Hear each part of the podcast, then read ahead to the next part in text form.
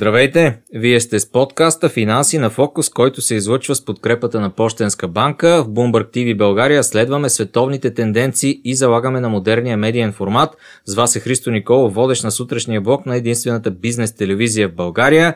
Днес ни гостува Виктор Цветков, началник отдел картов бизнес в Пощенска банка. Здравейте и ви благодаря, че се присъединявате към нас. Здравейте, аз благодаря за поканата. Третия епизод от сезон 2 на подкаста Финанси на фокус е посветен на темата кредитни и дебитни карти, нови технологии, сигурност на разплащанията, потребителско поведение.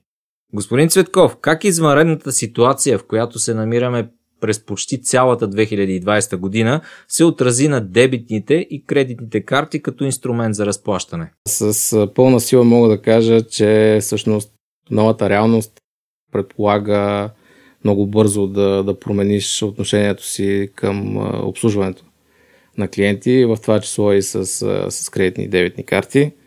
Така че съвсем спокойно мога да кажа, че новата реалност доведе до много промени в банковия сектор и частта с карти. Кои са тези промени, най-важните според вас? Дистанционното обслужване е нещо, което определено взема голяма част от вниманието ни в момента. Как клиентите могат да кандидатстват и как могат да получат карта сега? Трябва ли няколко пъти да посещават банковите клонове? Въобще какви промени се свързаха в логистичния процес, свързан с издаването на банкови карти? Всъщност там са основните промени, ако трябва да говорим честно. Ако преди беше немислимо това клиент да не посети банков клон за да разпише някакви документи а, на хартия с а, мокър подпис. По няколко пъти това посещение. И то по няколко пъти. А, генерално се преосмисли подхода в а, това отношение и мога да кажа, поне за Почтенска банка, че а, наистина предлагаме възможност клиентите въобще да не посещават клон. Възможно е да си отвориш а, сметка, възможно е да си издадеш карта, възможно е тази карта да бъде доставена до теб а, през куриер без въобще да посещаваш офис. Получаването на картата по куриер не притеснява ли клиентите? Повечето клиенти все още предпочитат да получат картата си в офис. Но има и такива, които нямат абсолютно никакво желание да посещават финансов център и те избират тази услуга. Преди години помня, че се чакаше по една седмица и повече за издаване на нова карта. Сега съкрати ли се времето нужно а, за издаването и какви нови технологии позволиха това? Почтенска банка е пионер в, в това отношение. Всъщност ние предлагаме услуга, която се нарича моментно издаване на карта.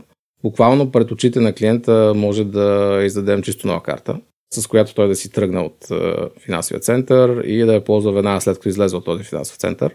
Това се прави с помощта на специални машини, които са разпространени в някои от най-големите ни клонове в страната, където има голяма концентрация на, на движение на хора – да първо развиваме мрежата си и ще се появят такива машини в а, търговските центрове и в а, отдалечени други по-малки места, където всъщност няма близък клон.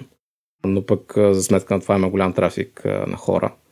Това е една много интересна услуга, защото тя работи и за кредитни и за дебитни карти и буквално в рамките на 10 минути за дебитна карта – и до час за кредитна карта е възможно да влезеш в клон, да кандидатстваш, да ти създадем сметка, да ти а, издадем карта, да си тръгнеш с нея и да я ползваш веднага след това.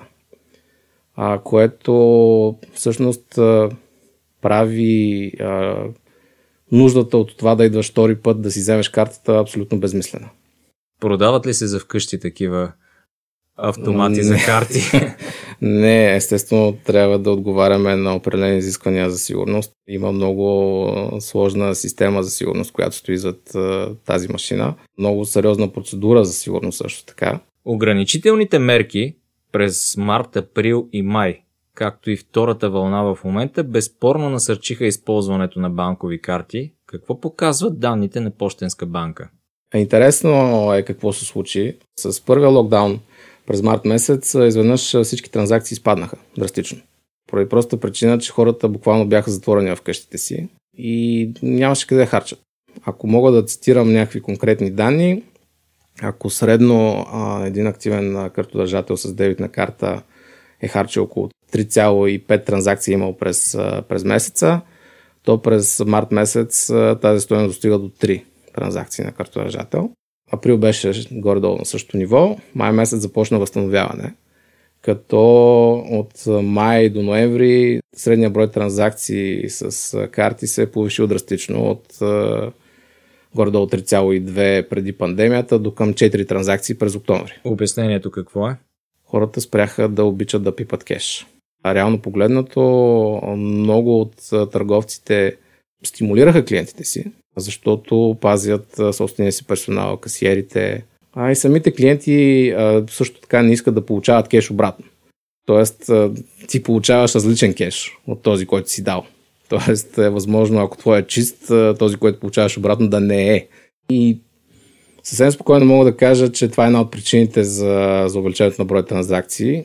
Другото нещо интересно, което се случи е, че в много малки магазинчета, които преди това е било немислимо да си плащаш с карта, в момента голяма част от тези търговци са усетили нуждата от това да имат посттерминал и са започнали да предлагат разплащания с карта. Ето това е една много интересна тема. До преди време българските потребители използваха безконтактните плащания и въобще плащанията с кредитни карти, основно в по-големите вериги за бързо оборотни стоки. Започнаха ли вече да се използват картите и приплащания в тези по-малки квартални магазинчета? Инвестираха ли собствениците в посттерминали? Все още мога да кажа, че кеша е доминираща форма на плащане. Аз като специалист, човек, който вече от десетки години буквално се занимавам с това, мога да кажа, че за всичките тези години плащанията с карти са се увеличили драстично, буквално многократно. Но въпреки всичко основната форма на разплащане продължава да бъде кеша. Въпреки това, то много се повиши броя транзакции и средната сума на транзакцията падна драстично. Честно казано, има няколко типа потребители. Има такива, които ползват картите си изключително редовно и абсолютно всичко плащат с тях. А, банките стимулират такова поведение. И други потребители, които обичат да изтеглят цялата си заплата в кеш и да продължат да разплащат в кеш. Втората категория хора много трудно се адаптира към подобен тип поведение с разплащане с карта, но все повече възрастни хора започват да го правят. А било то, защото са потикнати от децата си предвид ситуацията, било то, защото са осъзнали, че наистина е по-лесно. Все повече клиенти започват да, да правят транзакции с карти и средната сума на транзакцията пада. Точно това ще да ви попитам. Каква е средната сума на транзакция при вас в Почтенска банка и как тя се променяше в последните години? Ами мога да кажа, че средната сума на транзакция до преди две години беше порядъка на 120 лева, може би с, с карта. А, малко по-висока с кредитна карта, отколкото с дебитна карта в момента. За дебитни карти е 60 лева, а за кредитни карти е около 70 лева. Което означава, че все повече потребители започват да ги ползват на най-различни места за, за малки покупки. Ако питате мен, аз не плащам в кеш почти никъде, освен на местата, където ми се налага да плащам в кеш, защото няма друга възможност.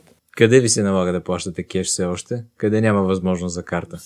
Все още има някакви малки магазинчета, поне в близост до място, където живея, където не е възможно, а харесвам да речем обслужването или харесвам продуктите, които предлагат.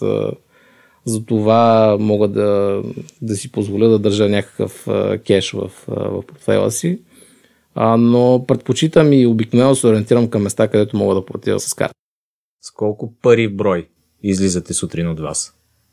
Ако Обикновено. В момента си отворя портфела, имам 5 лева. Всъщност аз проверих, защото предположих, че ми зададете този въпрос, но да, буквално имам 5 лева в джоба си кеш. Не е ли притеснително това?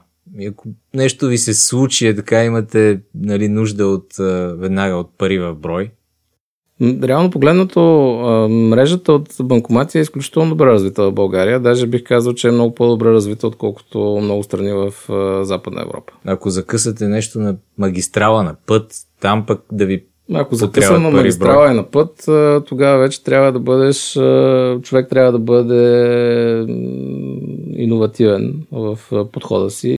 Но всъщност ние имаме застраховки за тази работа с с картите на Почтенска банка, така че в случай на, на някакъв инцидент с кола, това е едно от предимствата на кредитните карти, които ние предлагаме. крайна сметка имаме застраховка, която покрива а, такъв тип събития и е възможно да репатрирате автомобила си в рамките на 50 км от мястото на инцидента. Какви варианти разработихте за облегчаване на погасяването на използвани средства с кредитни карти? Ние сме една от банките, които сме да твърдя имаме най-много опции в, в това отношение. От край време предлагаме услуга, която е разсрочване на вноски на всяка една транзакция, която клиент е направил. А, всъщност това в, в момента е една много добра опция за, за клиенти, които по някаква причина изпитват затруднения, нямат а, постъпления финансови заради това, че са в неплатен отпуск а, или по някаква причина са останали без работа. Надявам се по-малко хора да са в а, това положение, но кредитната карта а, винаги може да помогне. А, и хубавото е, че можеш да, да си купиш абсолютно всичко с нея или дори да изтеглиш първия брой, което не препоръчвам на никой естествено. Но след това всяка една транзакция, която клиент е направил, може да се разсрочи на до 12 вноски, а, като тези вноски са безлихвени. Да речем, че са 10, че по-лесно се смята. Ако си направил транзакция от 1000 лева, а не е необходимо да връщаш 1000 лева, за да използваш гратисния период на кредитната карта, а можеш просто да разсрочиш тази сума на 10 носки, което означава, че всеки месец задължиш само 100 лева. И дори да не успееш да покриеш 100 лева в рамките на конкретния месец, лихва ще се начисли само единствено върху 100 лева, а не върху цялата сума от 1000. Което е едно сериозно облегчение за, за всеки един потребител, бих казал. Електронната търговия е един от най-печелившите сектори тази година в резултат на пандемията и ограничителните мерки в цял свят – през тази година и банките в България въведоха двуфакторна автентикация за онлайн покупките с цел повишаване сигурността на плащанията по интернет. Какво решение предложихте вие на вашите клиенти? Ние бяхме първите на пазара, първата банка в България, която предложи двуфакторна автентикация на клиентите си. Решението на Почтенска банка предполага наличието на още един инструмент, още една апликация в телефона на клиента, наречена мобилен токен или M-токен който обаче изключително много а, помага за, за добрия customer experience в а, крайна сметка, защото двуфакторната аутентикация предполага, че имаш а, нужда от а, два фактора, за да автентикираш една определена транзакция. Два от три, като единият е нещо, което съм, нещо, което знам, а и нещо, което имам. В случая с нашият мобилен токен става въпрос за нещо, което имам, в случая телефон, и нещо, което съм или нещо, което знам, като едното, което съм е биометрия, било то пръстов отпечатък или face recognition, и нещо, което знам е пина на, на, самото, на самия токен.